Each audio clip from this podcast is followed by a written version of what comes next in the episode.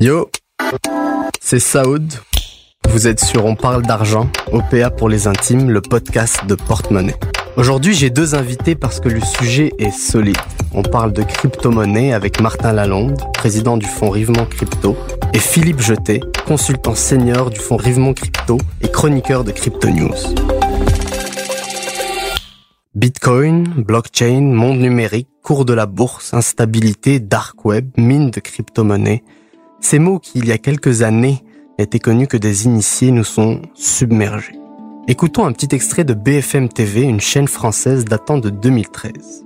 Que se passe-t-il avec le Bitcoin, cette monnaie virtuelle sur Internet qui connaît de- des bons totalement erratiques et qui suscite de plus en plus de questions Incroyable, hein, elle a perdu près de la moitié de sa valeur hier. Elle valait 130 dollars alors que le matin même elle valait 230, 240 dollars. Incroyable donc, il y a 5 ans, on s'extasiait à l'idée d'un bitcoin à 240 dollars. Aujourd'hui, le cours est à 6700 dollars après avoir culminé à 20 000 dollars il y a moins d'un an.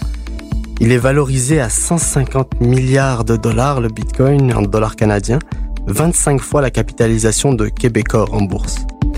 Et il n'y a pas que le bitcoin. Des dizaines de crypto-monnaies sont nées, totalisant près de 350 milliards de dollars. Certains voient dans ces monnaies décentralisées une alternative aux monnaies traditionnelles. D'autres y voient simplement de grosses opportunités d'investissement. On parle d'instabilité, de traces écologiques et de futurs technologiques. Bref, le crypto-phénomène est un fait. Et nous, majorité des non-initiés, voguons sur les flots ou les flous d'informations en tentant d'y déceler un peu de clarté. Comment fonctionne la crypto-monnaie? À quoi sert-elle? Qu'est-ce que le blockchain? Avons-nous à faire une révolution ou bien n'est-ce qu'une mode passagère destinée à éclater comme n'importe quelle autre bulle de Wall Street? On en parle avec Martin Lalonde et Philippe Jeté du fonds Rivemont Crypto. Bonjour messieurs. Bonjour. Bonjour, Saoud.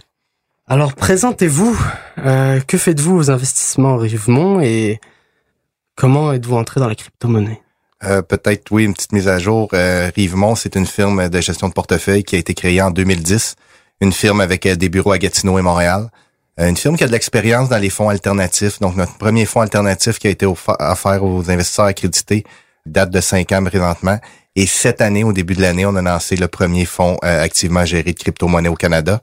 C'est un projet qui date de plusieurs mois avant cette date-là. Euh, disons que c'est là à peu près un an et demi qu'on a eu nos premières discussions, euh, moi et Philippe, concernant ce fonds-là. Qu'est-ce qui est intéressant, c'est que Philippe, euh, de son côté, il avait une grande connaissance au niveau des crypto-monnaies. et Les gens l'approchaient euh, pour décider, pour voir qu'est-ce qu'ils devraient faire avec leur crypto-monnaie, s'ils devaient investir, des choses comme ça. Et de mon côté, moi, j'avais des clients à valeur élevée qui voyaient ça sur les nouvelles et partout et qui voulaient aussi investir. Donc, j'ai fait de mon côté un plus un. J'ai euh, embauché Philippe comme consultant et on a été de l'avant avec le lancement du fonds Rivemont Crypto. Évidemment, comme vous pouvez vous en douter, euh, ça n'a pas été si simple que ça, notamment euh, du côté de l'autorité des marchés financiers qui protège les investisseurs québécois. Donc, eux, il y avait une- des certaines demandes qu'il fallait rencontrer et c'est ce qu'on a fait. Donc, on- au départ, on voulait être lancé, euh, je dirais, euh, à l'automne de l'année dernière, mais c'est juste en mars de cette année qu'on a, on a commencé à transiger nos premières crypto-monnaies. Ok, et euh, justement, combien vous investissez en crypto-monnaie aujourd'hui? Euh, présentement, on a quelques millions de dollars euh, dans le fonds Rivemont Ok, Crypto. Juste quelques millions. Euh, euh, Peut-être parler un peu de Rivemont. Donc, Rivemont, au total, on a environ euh, 50 millions d'act- d'actifs sous gestion. La majorité en gestion privée, mais aussi euh, certaines parties dans deux autres fonds. Outre le fonds crypto, on a un fonds de microcap, de petite capitalisation, et un fonds qui s'appelle le fonds Rivemont Rendement Absolu, qui est un fonds alternatif spéculatif sur les marchés nord-américains. Ok. Donc, euh, vous êtes lancé dans la crypto-monnaie euh, cette année. hein? Oui, donc les premières transactions euh, au début de cette année. Puis le spécialiste de Rivemont en crypto-monnaie, c'est toi, Philippe. Mais exactement, comme Martin le dit, je proviens pas du domaine de la finance, euh, même si ça m'a toujours passionné. J'ai fait du trading euh, forex depuis plusieurs années. Par contre, c'est vraiment la chaîne de blocs, l'industrie blockchain qui m'a m'a intéressé euh, depuis, je vous dirais, un bon 5-6 ans déjà. Ben, veux, veux pas, mes deux passions se sont rejointes. Au départ, j'étais curieux au niveau technologique. Éventuellement, je me suis mis à trader moi-même les crypto-monnaies. Évidemment, j'ai pu donc profiter de la grande, euh, le grand marché haussier de 2017. Et puis, ben, comme Martin le disait, par la suite, tous les gens m'approchaient. Euh, il y avait vraiment un, engouement évident, une volonté des gens d'investir. Euh, aucun canal réel pour le faire de manière de, manière régulée et responsable. Donc, c'est vraiment ce qui a mené au lancement du fonds. Et puis, le fonds qui existe depuis presque huit mois maintenant. Oui. Super, bah, félicitations. Rentrons dans le vif du sujet. Donc, qu'est-ce que c'est la crypto-monnaie finalement? La crypto-monnaie, en fait, considérons que c'est une monnaie sans le principe de centralisation. Donc, c'est une possibilité d'échanger une monnaie sans avoir besoin d'un tierce parti, c'est-à-dire, dans le cas présent, le grand système bancaire. Techniquement, ce que ça signifie, c'est que le protocole, qui a été, ce qui est la révolution dans l'idée, euh, permet le consensus sans avoir une personne, le système bancaire, qui le vérifie.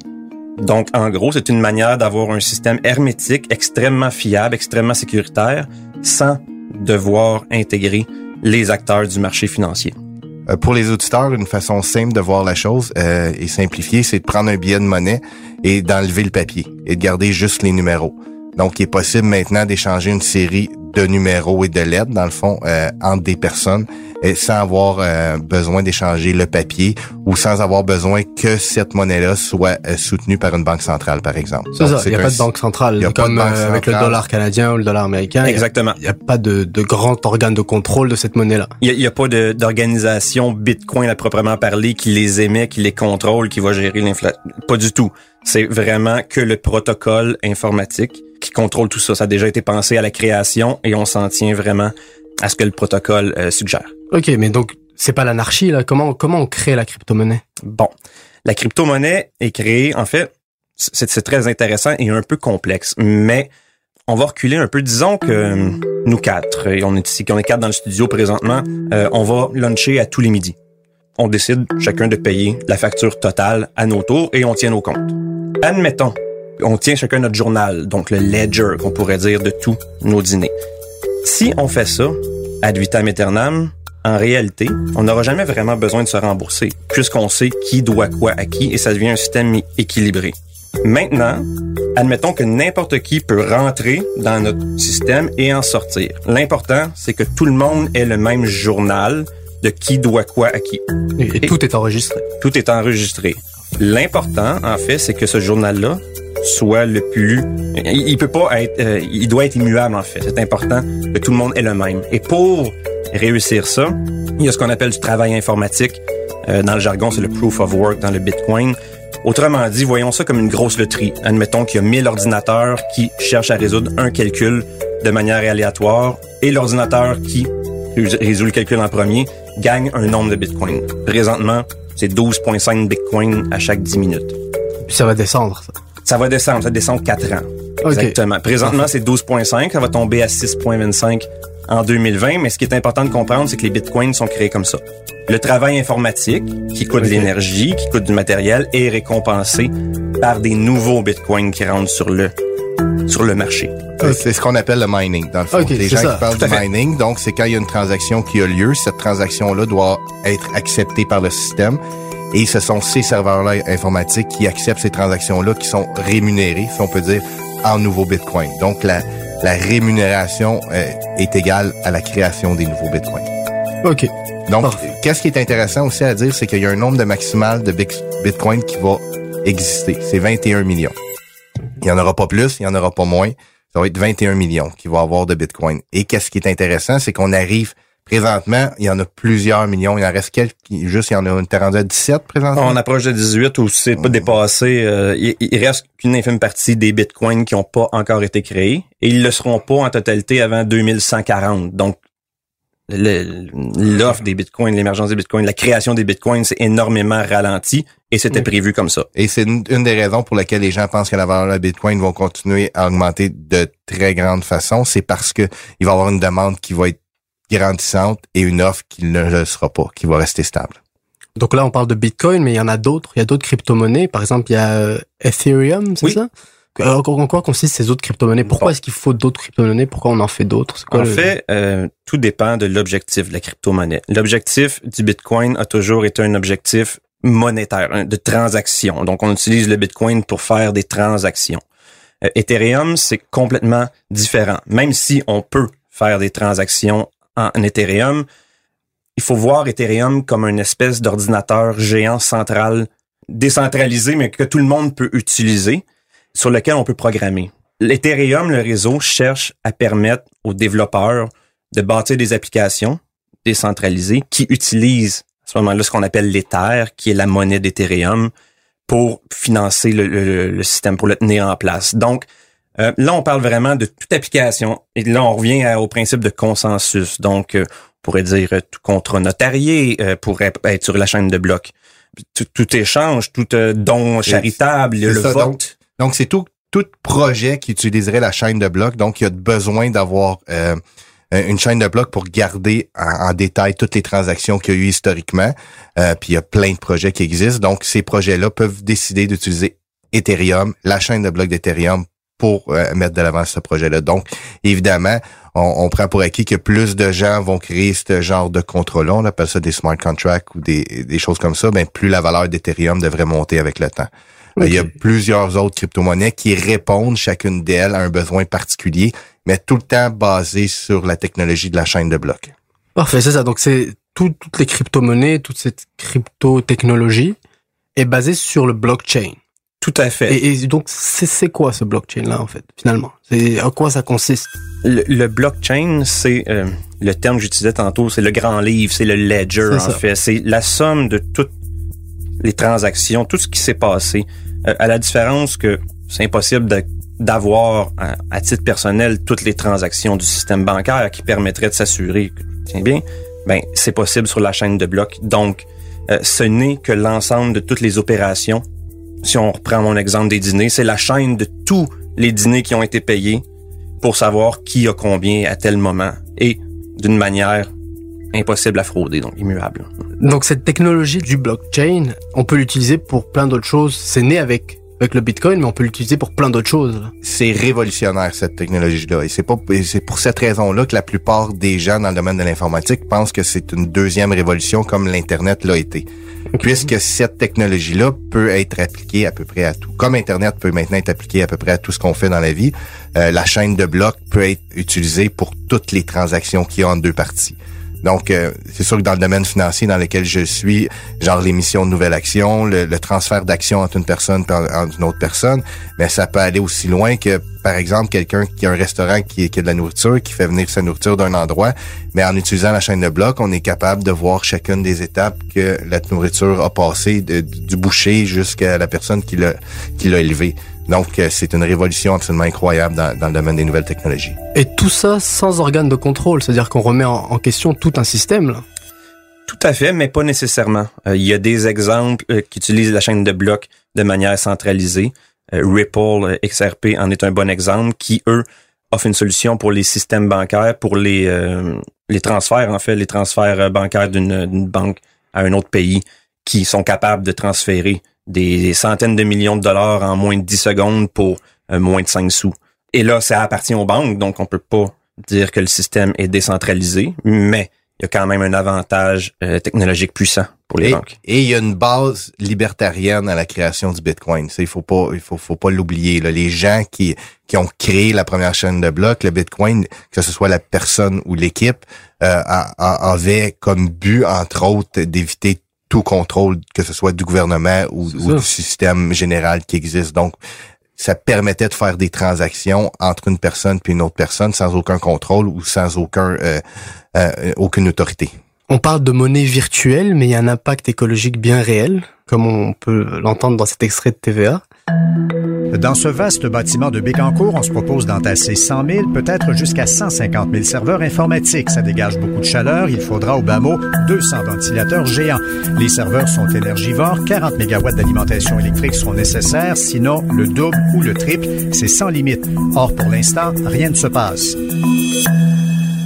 Alors l'impact écologique des crypto-monnaies, si ça se démocratise, si ça augmente, si on atteint les de grandes sphères de crypto-monnaies, Comment on gère, on gère l'impact écologique? Ben, première chose, euh, peut-être que notre gouvernement pourrait avoir une ouverture. Nous qui avons un, un hiver si long et si froid au nord de la province euh, et des euh, villes avec des problèmes économiques clairs, au lieu de politiser Hydro-Québec, peut-être qu'on devrait profiter de cette occasion là où il y a de l'argent à faire et où on est capable de diminuer cet impact. Il y a réellement un impact, aucun doute. Euh, je pense que c'est euh, définitivement responsable de tenter de le diminuer au maximum. Ceci dit, toute chose est relative. Euh, et je veux pas diminuer tout impact écologique, mais si on prend toute l'énergie liée au système bancaire actuel, on dépasserait grandement celui du réseau Bitcoin. Donc, définitivement, il y a un effet, mais il faut voir la finalité de tout ça aussi. Là. Moi, je trouve que c'est un, c'est un élément qui est intéressant. Donc, parce que l'impact écologique, donc, de ce que j'ai compris, on parle tout simplement d'utilisation d'électricité. Euh, mais la plupart des entreprises privées utilisent aussi beaucoup d'électricité, notamment les serveurs d'intelligence artificielle et, plein de choses comme ça. Et euh, c'est correct.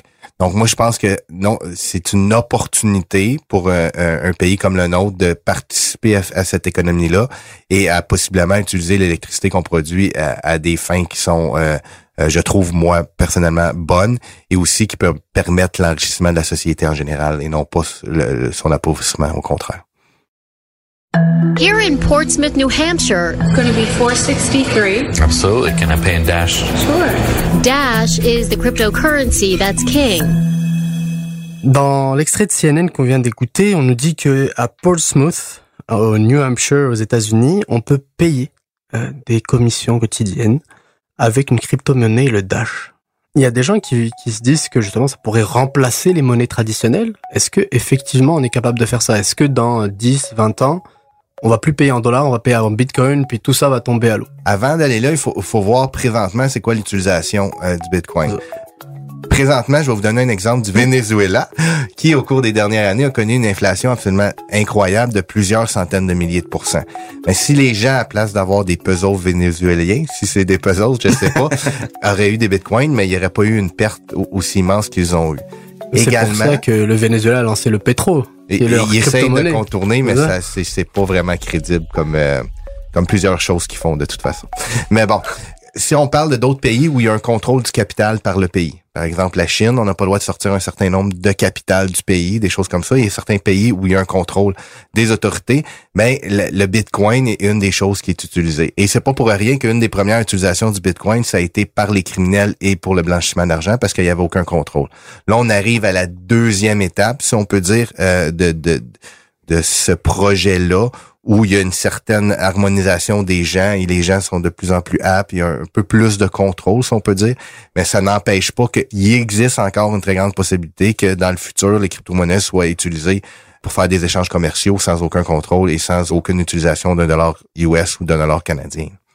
Et présentement, pour vous donner un exemple, si je fais un contrat avec quelqu'un qui, est en Europe, puis euh, euh, je veux le payer, mais un, il faut que j'achète des euros. La banque, présentement, va me prendre un pourcentage qui est beaucoup trop élevé à mon goût. faut que j'envoie cette monnaie-là dans un autre pays. Et la banque qui le fait va me charger des montants qui sont beaucoup trop élevés selon moi. Et quand ils vont le recevoir, la personne qui le recevra va payer un frais aussi.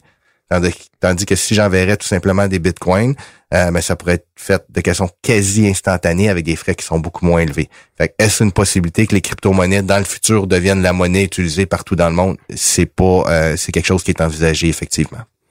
Excellent. Donc on parle de décentralisation, on parle de cette liberté, de ne pas avoir de d'intermédiaires qui nous prendraient des frais, comme vous dites. Mais si j'ai bien compris, le fonctionnement des crypto-monnaies, c'est que pour qu'une transaction soit acceptée, il faut qu'un certain nombre de serveurs acceptent et disent que cette transaction est légitime. On est bien d'accord? Ça se résume bien, oui. Parfait. Mais il y a euh, quoi, 70% des mines de Bitcoin qui sont en Chine, c'est ça? Il y en a encore plusieurs, oui, dans des pays qui sont plus ou moins euh, stables et occidentales, si on peut dire. OK. Mais donc, il y en a beaucoup, une grande partie qui est en Chine. La Chine est connue pour être un peu autoritaire. si demain le gouvernement chinois dit, moi, je veux gérer les transactions de Bitcoin dans le monde, puis je veux qu'on me paye pour ça. Est-ce que c'est possible? Absolument pas. Il n'y a aucune autorité. Il n'y aurait pas de manière de pouvoir euh, s'intégrer dans ce protocole-là et de créer euh, cette autorité, c'est simplement pas possible. Et probablement que si ça l'avait été, les gouvernements l'auraient déjà fait. Mais non, c'est simplement impossible. D'un Ok. autre côté, si n'importe qui demain matin peut créer une mine, dans le fond, euh, faire du mining de crypto-monnaies s'ils ont les capitaux puis les moyens et commencer à faire d'accepter des transactions. Donc, est-ce que le gouvernement chinois ou nord-coréen ou euh, tout ce que vous voulez pourrait avoir des nouveaux revenus euh, liés à ça? La, réponse est malheureusement oui. Mais il ne pourrait pas avoir le contrôle, dans le fond, de la chaîne de blocs en tant que telle, euh, du blockchain pour en influencer euh, le cours ou des choses comme ça. Te- Techniquement parlant, on appelle, on appelle ça une attaque de 51 et il faudrait qu'une autorité malicieuse contrôle 51% du pouvoir informatique pour mettre en péril l'ensemble du système. Et ça, c'est à peu près impossible. Surtout, euh, le, le réseau Bitcoin est énormément développé aux quatre coins du monde. Ça coûterait tellement cher que ce serait pas l'approche utilisée de toute façon. Là, je veux parler de pays euh, comme la Chine, mais il y a aussi les GAFA, euh, ces, ces énormes compagnies technologiques qui nous supervisent un peu d'en haut. Là, est-ce que eux, eux, est-ce qu'ils seraient capables de contrôler ça? Franchement, j'en doute et encore une fois, j'en vois pas l'intérêt. Euh, ces compagnies-là pourraient possiblement avoir euh, mettre leurs ressources pour profiter de la rentabilité du mining, qui est très rentable encore à ce jour. Mais pourquoi chercher à modifier l'intégrité de la chaîne de blocs? Franchement, euh, ça prendrait un acteur qui est malicieux. Qu'est-ce qui est intéressant avec le Bitcoin, c'est qu'il y y a plusieurs personnes qui travaillent toujours présentement sur comment améliorer cette chaîne de blocs-là pour qu'elle soit plus efficace. Et c'est tous des gens qui sont bénévoles, si on peut dire, qui sont pas rémunérés pour travailler sur ce projet-là. C'est des gens qui cherchent un certain consensus et qui sont un peu tout- partout dans le monde et qui sont des spécialistes de ça. Donc, est-ce qu'il y a certaines personnes qui ont plus d'influence que d'autres dans le réseau Bitcoin? Oui, ça existe. Par contre, présentement, ce qu'on voit de l'histoire, c'est que c'est toujours pour améliorer le produit et non pas pour en faire quelque chose de, négatif. C'est c'est la théorie des jeux qui s'applique. Ces gens-là qui gèrent le réseau en profitent. C'est la seule raison pourquoi ils le font. Ils en tirent un revenu. Donc, c'est complètement à, l'antipode de leur objectif de tenter de telles attaques. Maintenant, on va parler plus du côté euh, instable de ces, des crypto-monnaies. Par exemple, le Bitcoin, euh, en quelques mois, il est passé de près de 20 000 dollars à quoi, c'est 6 700 aujourd'hui. Il a perdu, c'est-à-dire plus de, plus de la moitié de sa valeur. Puis, à un, autre moment, il est énormément monté, hein, faut le dire. Euh, Est-ce que c'est pas dangereux de se reposer autant, peut-être euh, Oui et non, dans le sens que c'est sûr que si quelqu'un voit euh, le Bitcoin comme euh, une valeur refuge euh, pour faire des transactions de tous les jours, présentement, une grande fluctuation de sa valeur peut empêcher ce type de transaction-là. D'un autre côté, nous, de notre côté, ce qu'on dit, c'est que le Bitcoin en tant que tel est très volatile. ok? Et la volatilité en finance, ce n'est pas quelque chose de négatif, c'est quelque chose qu'on peut profiter. Euh, pas seulement ça.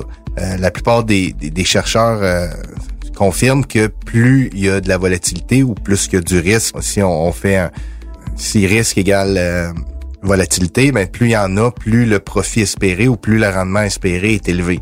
Euh, si quelqu'un veut pas de risque, ben on achète des, des obligations du gouvernement fédéral et on n'a aucun risque et présentement on n'a aucun rendement. Dans le même ordre d'idée, si on arrive avec des actifs qui sont plus risqués, donc plus volatiles, est-ce qu'il y a des risques de perte qui sont plus élevés? Oui, mais en même temps, le risque de gain est aussi plus élevé. Fait que la volatilité présentement des cours des crypto-monnaies, c'est pas quelque chose d'anormal. On pense pas que ça va changer à court terme. Et pour nous, c'est une question d'opportunité plus que quelque chose de négatif. Ouais, mais attendez, si le, si le Bitcoin remplace le dollar, les obligations du gouvernement deviennent très risquées, là. Et, et là, qu'est-ce qui va être comique, c'est que est-ce que ça va être à ce moment-là le dollar US qui va être volatile et non plus le Bitcoin, puisque un Bitcoin va toujours demeurer un Bitcoin? Eh ouais, l'étalon Bitcoin. Et voilà. Il y a une autre question aussi avec le Bitcoin, c'est la question de la sécurité. Euh, Philippe, tu disais que c'était euh, sécuritaire, avec un système immuable, bien cerné, etc. Plus précisément, comment on assure la sécurité de ces fonds en crypto-monnaie? Bon, il y a plusieurs volets possibles à cette question. Ce qui est important de comprendre, c'est que le protocole en tant que tel, Bitcoin, c'est extrêmement sécuritaire. Euh, on disait que la manière de réussir à le frauder était quoi? C'était comme gagner le- la loto 16 fois consécutives. Donc, c'est pas possible. Ça utilise les principes d'encryption les plus forts qu'on connaît aujourd'hui et qui sont utilisés par toutes les entreprises. Maintenant, comme c'est décentralisé, la responsabilité de la sécurité est celle des individus. On devient sa propre banque. Donc, si on fait une erreur, il n'y a pas de banque qui va pouvoir la, renverser, l'erreur. Donc, euh, ça prend une compréhension forte de comment ça fonctionne. Euh, les adresses, un principe, c'est un principe d'adresse publique-privée, donc il faut vraiment être capable d'assurer qu'on fait des transactions de manière... On check trois fois plutôt qu'une, finalement.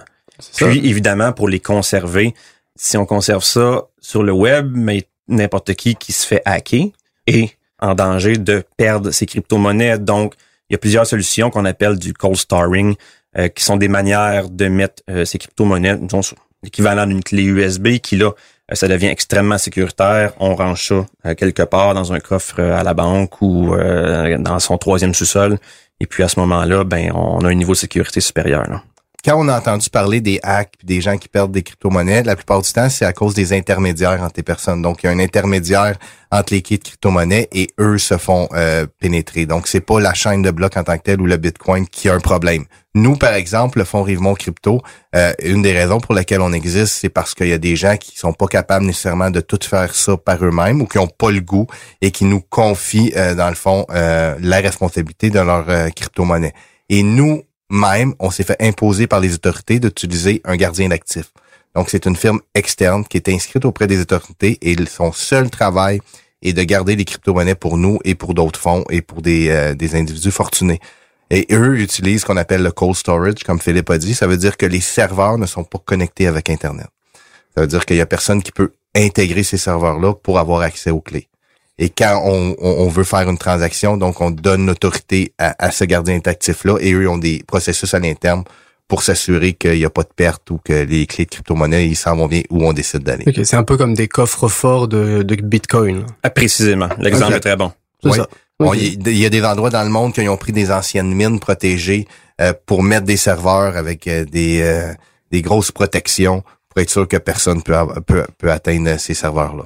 Donc, nous, comment on fait, c'est qu'on transige avec une entité euh, et après, on utilise une autre entité pour garder nos clés. Et nous, on n'a pas accès à ces clés-là. C'est vraiment le, gardien d'actifs qui est le seul qui a accès. C'est ça. Puis, en cas de fraude, il n'y a aucun moyen de trouver le gars qui vous a fraudé. C'est pas impossible parce que il euh, y a beaucoup de gens qui pensent que c'est un réseau anonyme et c'est en fait le contraire. Toutes les transactions, on se l'est dit, notre grand livre, tout le monde le possède. Donc, c'est très, très, très facile. On voit toutes les transactions qui ont été faites sur l'ensemble du réseau. Maintenant, la différence, c'est que euh, on n'a pas un nom de famille qui est associé aux transactions, on a des adresses. Donc, ceci dit, les, autorités gouvernementales, policières ont été capables, en repérant ces adresses-là, d'associer des adresses à des personnes. Donc, l'anonymat n'existe pas autant qu'on peut le penser euh, à cet effet-là. Par contre, présentement, c'est sûr que si on fait une erreur et qu'il y a de l'argent qui est envoyé à une mauvaise clé, euh, ben il y a à peu près aucun recours. On peut pas aller voir personne pour essayer de trouver là, à part certaines firmes spécialisées, mais à mon avis, euh, la transaction est faite et on l'oublie. OK. Ah, si on remplace un point d'exclamation par un 1 dans une adresse publique, qu'on envoie des fonds, puis que l'adresse n'existe pas, c'est terminé. Terminé. Terminé. OK. Les, fonds sont les fonds sont, vont pas dans les poches de quelqu'un, une autorité qui en profite. Les, les fonds sont disparus à tout jamais. OK. Et puis, et, puis il y a des fonds qui sont disparus là. Il y a, y a, un bon. Euh, il y a plusieurs, il y a plusieurs millions de, de, de bitcoin par exemple qui n'existent tout simplement plus. Un, il y a, il y a un million de bitcoin dans le porte-monnaie original euh, du créateur, si c'est un créateur ou, ou une équipe. De Satoshi Nakamoto. Nakamoto. Nakamoto. Donc, est-ce que c'est une personne? Est-ce que c'est une équipe? C'est toujours, euh, les gens ne savent pas.